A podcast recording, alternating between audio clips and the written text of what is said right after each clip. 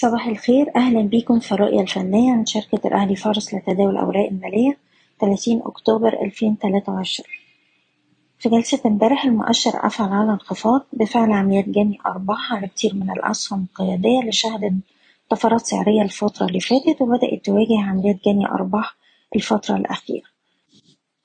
في نفس الوقت مؤشر هيرمس إندكس بيغلق على التراجع للجلسة التانية على التوالي. وبالتالي المؤشر قد يعيد اختبار مستوى الدعم الأول عند ألف وتسعمية وده أقل مستوى اتسجل في جلسة الخميس. وفي حالة كسر المستوى ده الأسفل هتبقى بالنسبة لنا أول إشارة ضعف من الناحية التانية المؤشر بيواجه مستوى المقاومة عند التلاتة وعشرين ألف وربعمية تسعة وتلاتين ده أعلى مستوى اتسجل الأسبوع اللي فات.